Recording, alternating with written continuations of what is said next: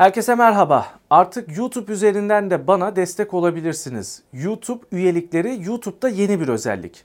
Destekleriniz bağımsız yayınlarımın devamı için çok önemli. YouTube sayfamda abone ol butonunun yanındaki katıl butonuna basarak bana destek olabilirsiniz.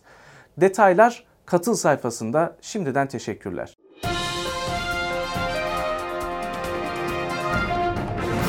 10. köyden herkese selamlar. Cumhuriyet Halk Partisi İstanbul Milletvekili Sayın Gökhan Zeybek'le birlikteyiz. Kanal İstanbul'u konuşacağız. Hoş geldiniz. Hoş bulduk. İyi yayınlar. Teşekkür ediyorum. Şimdi e, son bir açıklama var. Ben anlayamadım bu, bu açıklamayı. O, oradan başlayalım. Daha sonra genel hatlarıyla konuşuruz. Çevre ve Şehircilik Bakanı Sayın Murat Kurum dedi ki Kanal İstanbul depremi nasıl tetikleyecek arkadaşlar?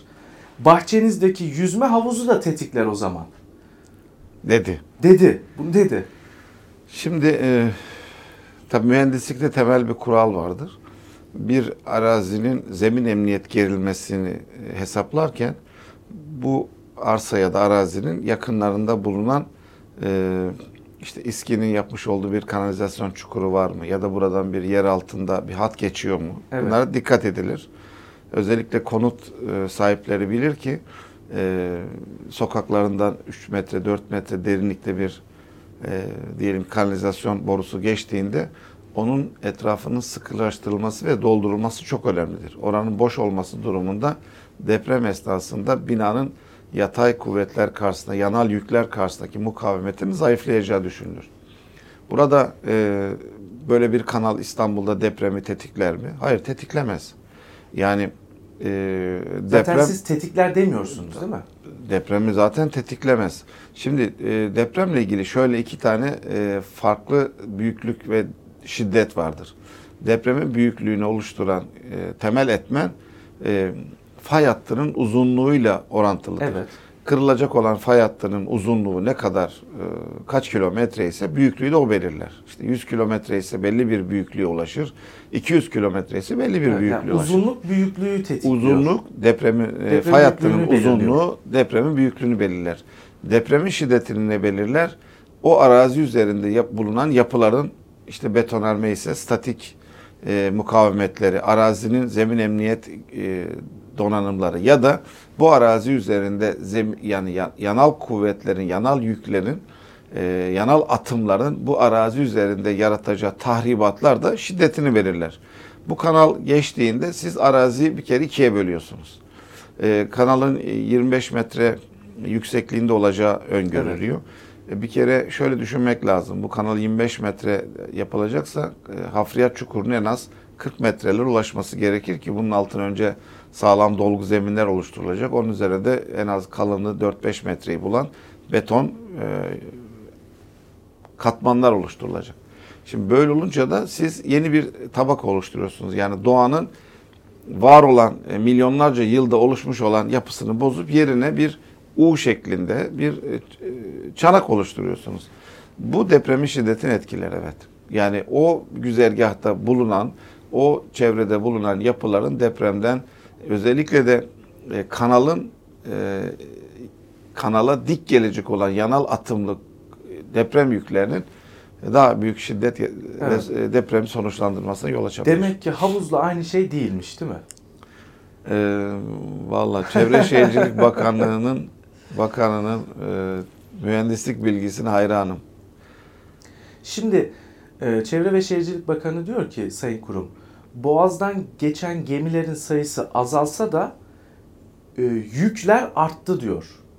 Yani daha az gemi geçiyor ama daha yüklü e, hani malzemeyle geçiyorlarmış. Bunu gerekçe olarak gösteriyor Kanal İstanbul'a. Ben çok basit bir mantık kuruyorum. Boğaz'dan geçişler serbest ve Doğru. parasız. E, bu kanalı açarsak para vermek zorunda kalacaklar. Niye parasız yerden e, geçmek yerine para verip geçsin ki gemiler? Yani iktidarın gerekçelerinden Sakat bir gerekçe. biri bu. Hani para kazanacağız diyorlar ya. Sayın Cillara, kanalı açtığınız zaman İstanbul Boğazı'ndan geçecek olan gemilerin e, bekleme sürelerinin çok daha kısalacağı Evet. ortada değil mi? Evet. O zaman zaten sizin kanalınız yüzünden süre de hiç kalmayacaksa bu kez hiç para ödemeden Evet, geçerler. daha, daha rahat geçer. Ee, yani e, son zamanlarda Sayın Bakanlık yetkililerinin yaptığı açıklamaya göre zaten yapılacak olan önce biliyorsunuz bu kanalın boyutları küçültüldü. Evet. İlk yapılan açıklamalarda 200 metre genişliğinde olacağı öngörülüyordu ve gidiş geliş e, ilk Evet, Sinoviz- ilk Sinovizyonlarda da e, hatırlar mısınız? Tankerler biri gider, Evet. biri gelen görüntüleri e, servis etmişlerdi kamuoyuna. Şimdi diyorlar ki tek yönden e, gidecek. Hangi yönden gidecek? E, Boğaz'da gemiler için en tehlikeli akıntı arkadan gelen akıntıdır. Yani demek ki bu gemiler Karadeniz'den Marmara'ya gitmeyecekler. Yani öngördükleri diyorlar Evet, ki Marmara'dan Marmara'dan Karadeniz. Karadeniz'e gidecekler. Karadeniz'den de Boğaz yoluyla da Marmara'ya iniş yapacaklar. Ee, varsayalım ki e, dedikleri oldu. Gemiler e, beklememek için bu hattan e, geçişlerini tercih ettiler. Şimdi bakın e, ekonomide temel bir kural vardır. Zaman, maliyet ve kar. Yani bekleme süresiyle ödeyecekleri geçiş bedeli arasında Evet. mutlaka bir ekonomik e, çıkar ilişkisinin olması gerekir. Bir denge oluşması lazım.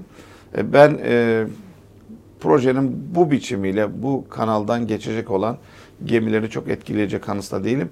Üstelik bakın biz Bakü Ceyhan petrol boru hattını attık, yaptık değil mi? Evet. Ee, yine Mavi Akım'la da biz e, boru hattıyla petrolü ve doğalgazı e, Akdeniz'e ulaştırıyoruz. E, 2007 yılında 56 bin gemi geçmişti Evet. e, boğazlardan. 2017 yılında da bu 42 bine düştü. Bu gidişat devam ederse evet gemilerin tonajı artıyor, büyüklükleri artıyor. Ama zaten siz 450 metre uzunluğundaki bir gemiyi herhalde 120 metre genişliğinde bir kanaldan geçirmeyi de çok düşünmüyorsunuz. Yani e, 450 metre uzunluğundaki bir petrol tankeri ya da büyük yük tankerinin e, deniz içindeki zaten e, maksimum yüks- e, minimum yüksekliği 25 ile 30 Evet. metre arasında. Zaten Yani- geçemez. Ya bunlar zaten gemiler burada kanala oturacaklar. E, işin özeti bu Nedir kanal yani? Bu- bu, kanal e, bir rant projesidir bu. Bu projenin etrafında milyonlarca e, metrekare arazi AKP yandaşları, Katarlılar, Suudiler, çok uluslu şirketler tarafından satın alındı. Buralarda bir gayrimenkul projesi geliştirmeye çalışıyorlar. E, Dubai'yi bilenler için söylüyorum. Dubai'de işte çölün ortasına bir e, şehir inşa edildi ve orada çok yüksek e, miktardaki fiyatlarla dünyanın değişik bölgelerine Evet. gelen insanlarda konutlar satıldı, iş yerleri satıldı. Bir e, Rant. rant bölgesi Evet. oldu. Sonrasında Dubai'de büyük bir çöküş yaşandı. İnsanlar bilirsiniz arabasını bırakan, Evet. e, ülkeyi terk etti. Kredilerini ödeyemeyen, taksit ödeyemeyen, mallarını olduğu gibi bırakıp Dubai'yi terk etmek zorunda kaldı. E, iktidarı bu noktaya sürükleyen güçleri tabii bize açıklamıyorlar. Ama e, Türkiye Büyük Millet Meclisi'nde Cumhuriyet Halk Partisi grubunun bir önerisi var. Son 10 yıl içinde bu bölgede arazi satın alan, tabii Kimler? 100 metre, 200 metre değil, binlerce metrekare, yüzlerce dönüm ve üzerinde arazi satın alanların bir listesini sunsunlar bakalım. Bu projenin arkasında biz kimin olduğunu görmüş olacağız. Peki niye durduk yere biz Kanal İstanbul'u tartışıyoruz şu an? Bakın 2019'un sonuna geldik. Türkiye ekonomisi yerlerde. Milyonlarca insan işsiz. Enflasyon fırlamış. Döviz kuru almış başını gidiyor. Ve bunların çözümüne dair en ufak bir umut yok ortada. Biz bunları konuşmak yerine oturduk şu an gemilerin uzunluğunu, kanalın e, genişliğini vesaire bunları tartışıyoruz. Olur mu olmaz mı diye. Niye bu tartışmanın içindeyiz? Ya neden gerçek gündemi tartışmıyoruz? Evet yani bu bunları E konuşmuyoruz. çünkü yani. gerçek gündem iktidar tarafından artık çözülemez bir noktaya gelmiştir. Ya siz de mi bunun peşine takıldınız Yo bence e, CHP olarak? bence iktidar e, kötü yakalandı. İktidar 2011 ve 2015 seçimlerinde kamuoyunun gündemine getirdiği ve seçim vaadi olarak ortaya çıkardığı bu çılgın projeyi yine e, Türkiye gündemini yönetemediği, işsizliği çözemediği, enflasyonu düşüremediği, hayat pahalılığını ortadan kaldıramadığı, iç ve dış politikada yalnızlaşmış ve Türkiye'nin itibarını yerle bir etmiş bir noktada bulunduğu için Bunları unutturmak için mi? tabii yani Yani yapacağından değil. Yani mesela biz tabii şunu Gerçekten konuşabilirdik. yapacak mı? Kesinlikle bunu Kanal yapma şansı yok. Ee, bakın Aralık ayı içinde biz Türkiye Büyük Millet Meclisi'nde 2020 yılı bütçesini görüştük. Evet. Var mıydı Kanal İstanbul'la ilgili? Kanal bir şey? İstanbul'la ilgili bir kuruş yok.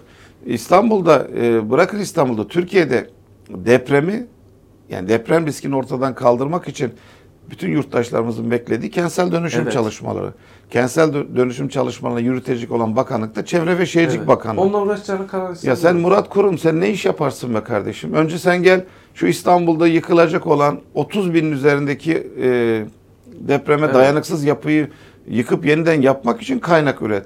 Sen ilk depremde İstanbul'da 7 ve üzerindeki bir depremde hasar görecek orta ve e, hafif hasar görecek 300 binden fazla konutun, iş yerinin yıkılıp yeniden yapılması için kaynak yarat. Ki yüreğimiz ağzımıza E, okullar mi? var. Okullar şu anda biliyorsunuz Evet. İstanbul'daki bu son e, Evet. 5.8 depremden sonra 23 tane okul boşaltıldı. Sen hala okulların güçlendirmesini yapamamışsın. Sen hala viyadüklerin güçlendirmesini tamamlamamışsın. Hala bir deprem olduğunda Çapa'yı, Cerrahpaşa'daki hastaneleri güvenlik gerekçesiyle boşaltıyorsun. Sen kimin bakanısın ya? Hastaları bile yatar. Sen rant çevrelerinin bakanı mısın yoksa sen bu ülkede yaşayan 82 milyona hizmet edecek bir bakan mısın?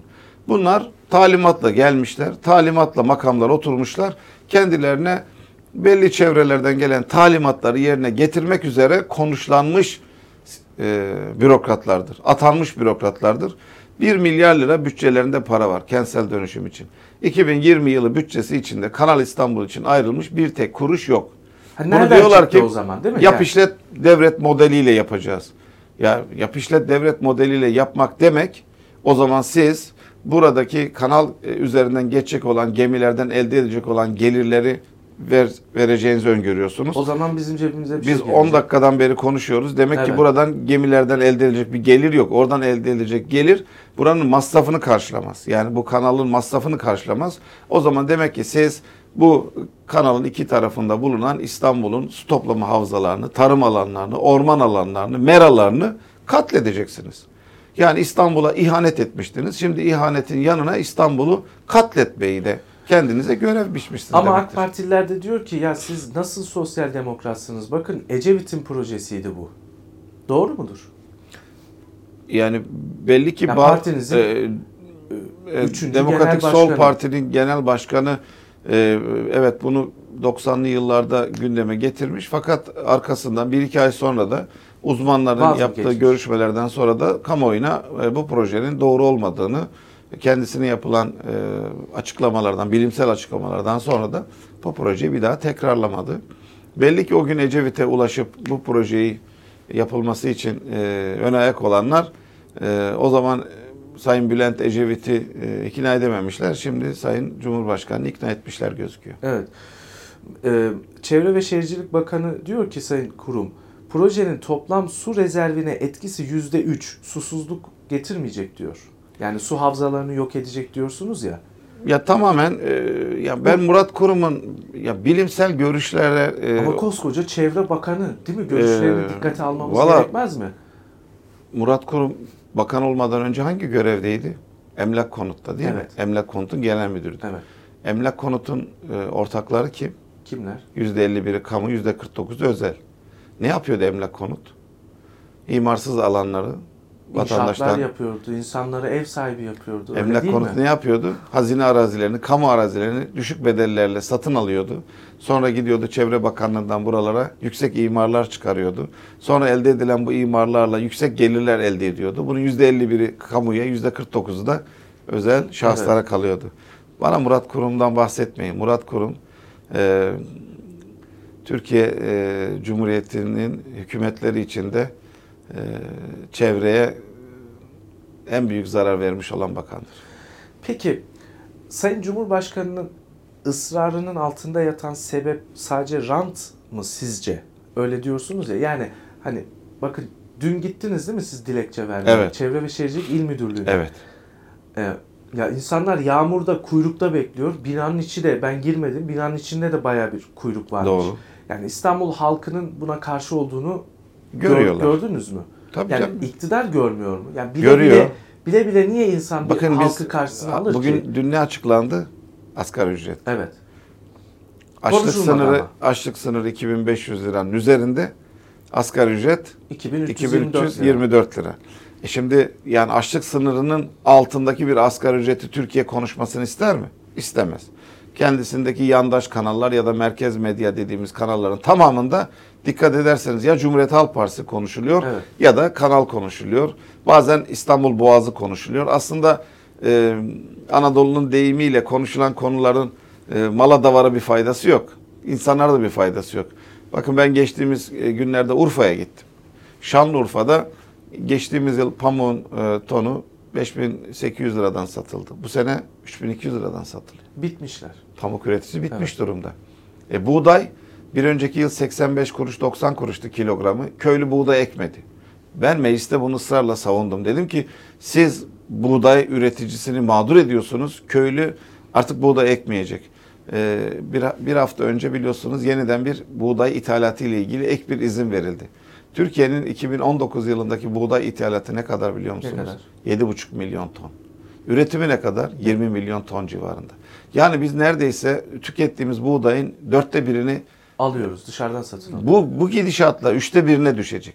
Yani biz e, köylümüze 10 kuruşu 20 kuruş olarak vermediğimiz için destekleme fiyatı vermediğimiz için biz Ukrayna'nın, Amerika'nın, Brezilya'nın, Avustralya'nın köylüsüne buğdayı bir buçuk lira ödüyoruz. Bunları konuşmayalım Bunları diye konuşmamak Kanal İstanbul için. ortaya atıldı. Kesinlikle. Ve sizin iddianız şu ki bunu zaten yapmayacaklar.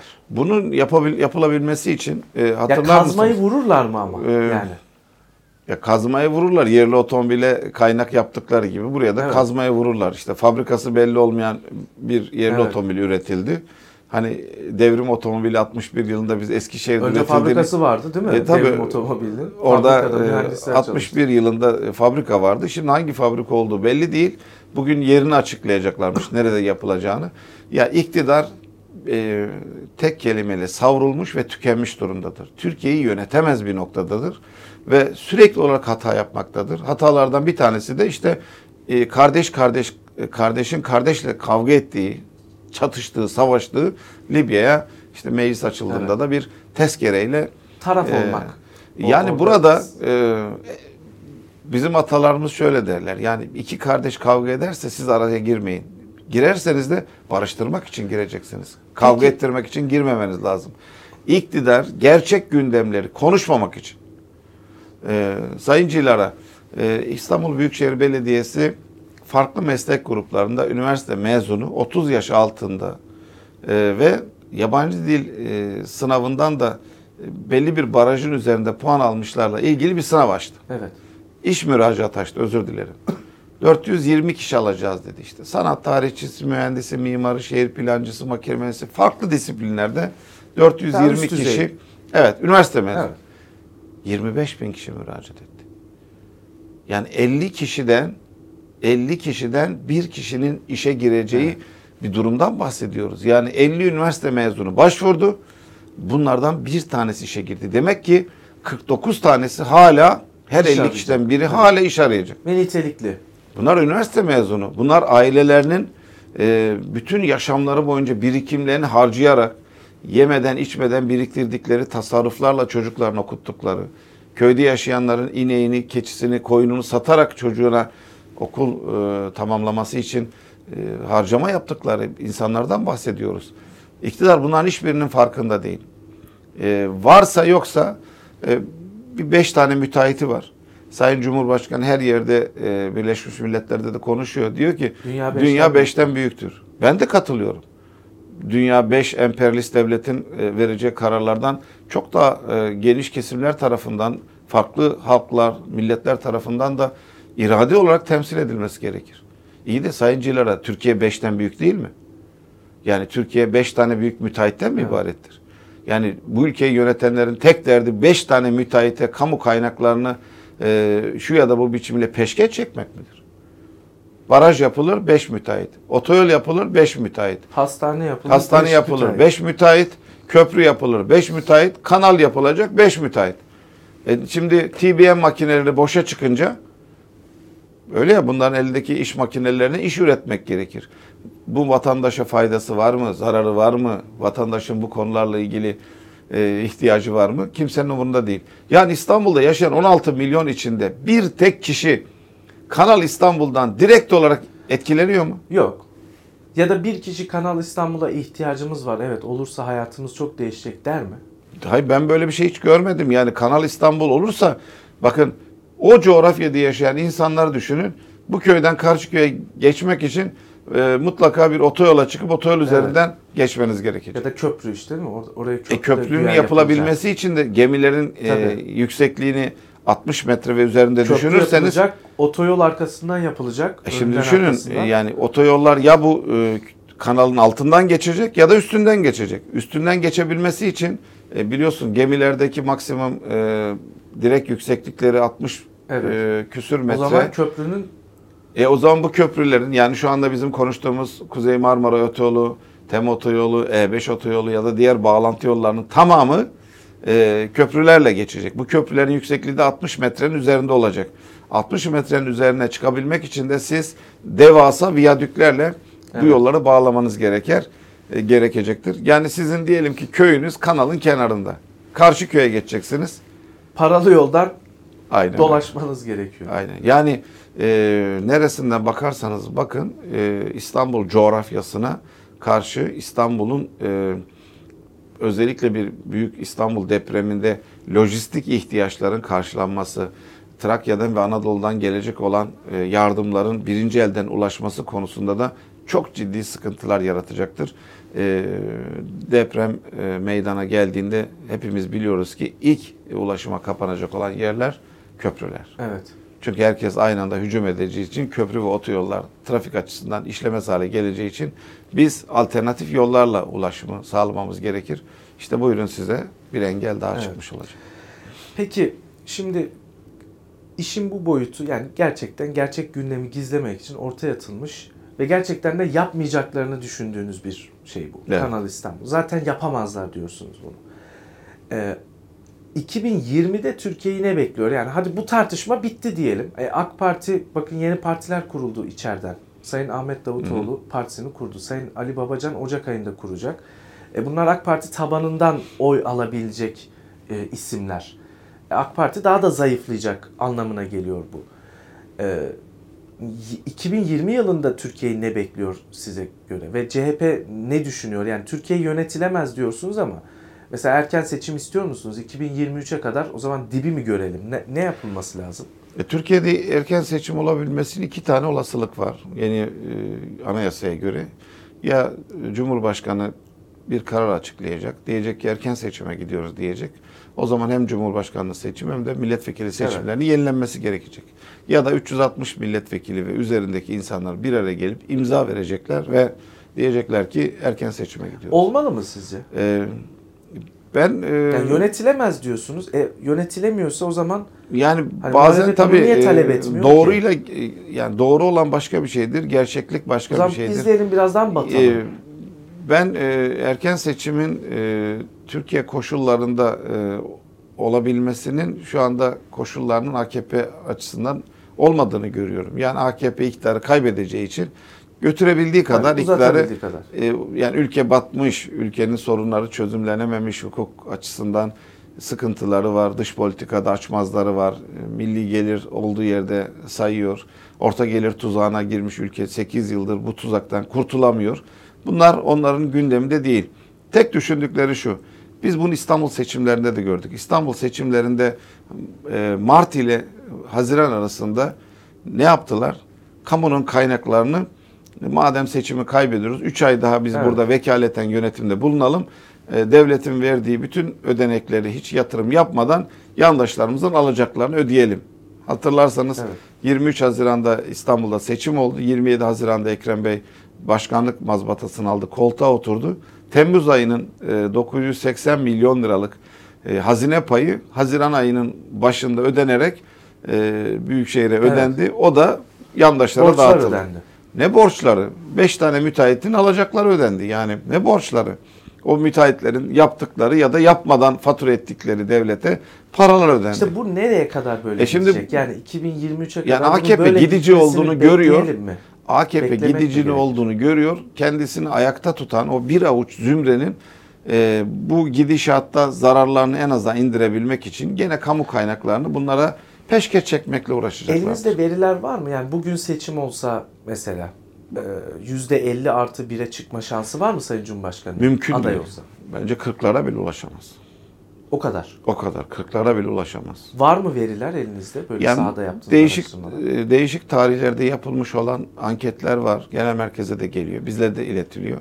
Yani Kırkları bile bulamıyor yani. Bakın ben daha ileri bir şey söyleyeyim. Milliyetçi Hareket Partisi'nin Sayın Genel Başkanı Cumhurbaşkanı'nı destekliyor ama Milliyetçi Halk Parti'nin, Milliyetçi Hareket Partisi'nin tabanı Cumhurbaşkanı'na destek vermiyor. O da bitti. Bence bitti.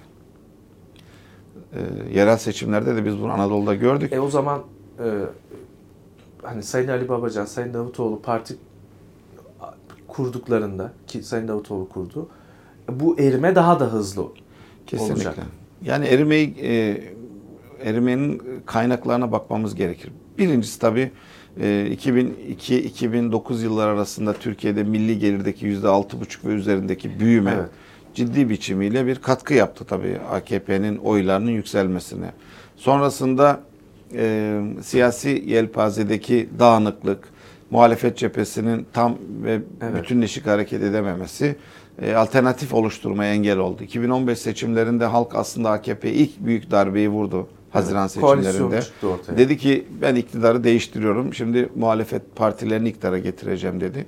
Fakat 6 ay içinde muhalefet partileri bir koalisyon e, alternatifi ortaya sunamadıkları için kerhen gitti. Kasım seçimlerinde AKP'ye bir kez daha e, iktidar seçeneksiz Evet. kalmaması için oy verdi. Sonra da sistemi Aslında değişti. e, gidişatın başladığı yer 2015. Sonra e, Cumhurbaşkanı zaten e, biliyorsun ittifaklar getirdi. Evet. Tek başına iktidar olamayacağını gördüğü için Ama ittifakları gündeme getirdi. İttifaklar da sizin işinize yaradı muhalefetin. Bakın herkes bir araya geldi. İyi Partisi, Saadet'i, CHP'si, HDP'si, bütün hepsi, hepiniz birleştiniz. Büyük şehirlerin neredeyse tamamını aldınız iktidarın elinden. Bu öngörülmüş bir sonuç değildi tabii tek tek seçime açısından. girseydiniz yine Yani kaybetmiştiniz. iktidar açısından öngörülen bir sonuç Evet. değildi ama sonuç olarak Sayın Genel Başkanımız Kılıçdaroğlu tabii muhalefet blokunu bir araya getirmede çok e, üstün e, çalışmalar gösterdi.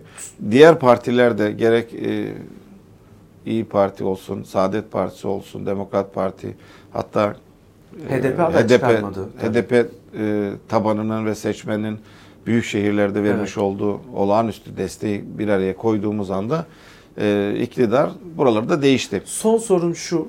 bu- Bununla kapatalım. Muhalefet bloğunu genişletmeyi düşünüyor musunuz? Sayın Babacan'la Sayın Davutoğlu ile birlikte hareket edecek misiniz? Etmek Ee, ister misiniz? Sayın Davutoğlu açıklamasında demokratik parlamenter rejimin e, belki anayasa değişikliğinden önceki eksiklerini de giderilerek Evet. e, daha da e, demokratik bir hale getirilmesi konusunda kararlı olduklarını söyledi. Bence e, ilk yapılacak olan seçimlerde e, bu tek adam baskıcı tek adamın bu ucube rejimi mi yoksa yeni e, çerçevesi Evet. çizilmiş olan demokratik parlamenter rejimden yana olanlar mı diye ikiye ayrılacak. Ha. Zaten demokratik parlamenter rejimi savunanların cumhurbaşkanı adayı da e, güçlü cumhurbaşkanı değil, parlamenter Evet. demokrasilere uygun bir cumhurbaşkanı olacağı için e, o konuda bence Yani- uzlaşma böyle sağlanacak. Ha, yani Sayın Babacan da e, parlamenter sistemden yana olduğunu söyledi. O zaman Henüz partilerini kurmadıkları Evet. için onların Ha, tabii değil açıklamalarını ama e, yani Sayın Davutoğlu'yla birlikte hareket edeceksiniz anladığım kadarıyla. ben e, Bu çerçevede. ben bölünmenin ya da ittifak anlayışlarının daha çok parlamenter demokratik sistemden yana olanlarla Ha, e, arasında. tek adam rejiminden yana olanlar E tamam arasında Sayın Davutoğlu da parlamenter sistem diyorsa birlikte hareket edeceksiniz o zaman. görüntü Evet. bu şekilde oluşacak diye düşünüyorum. Çok teşekkür ediyorum. Ağzınıza sağlık. 10. köye de destek verdiniz. Çok sağ olun. ben teşekkür ederim. İyi yayınlar. Teşekkürler. Cumhuriyet Halk Partisi İstanbul Milletvekili Sayın Gökhan Zeybek'le birlikteydik. Kanal İstanbul'u konuştuk. Şimdilik hoşçakalın.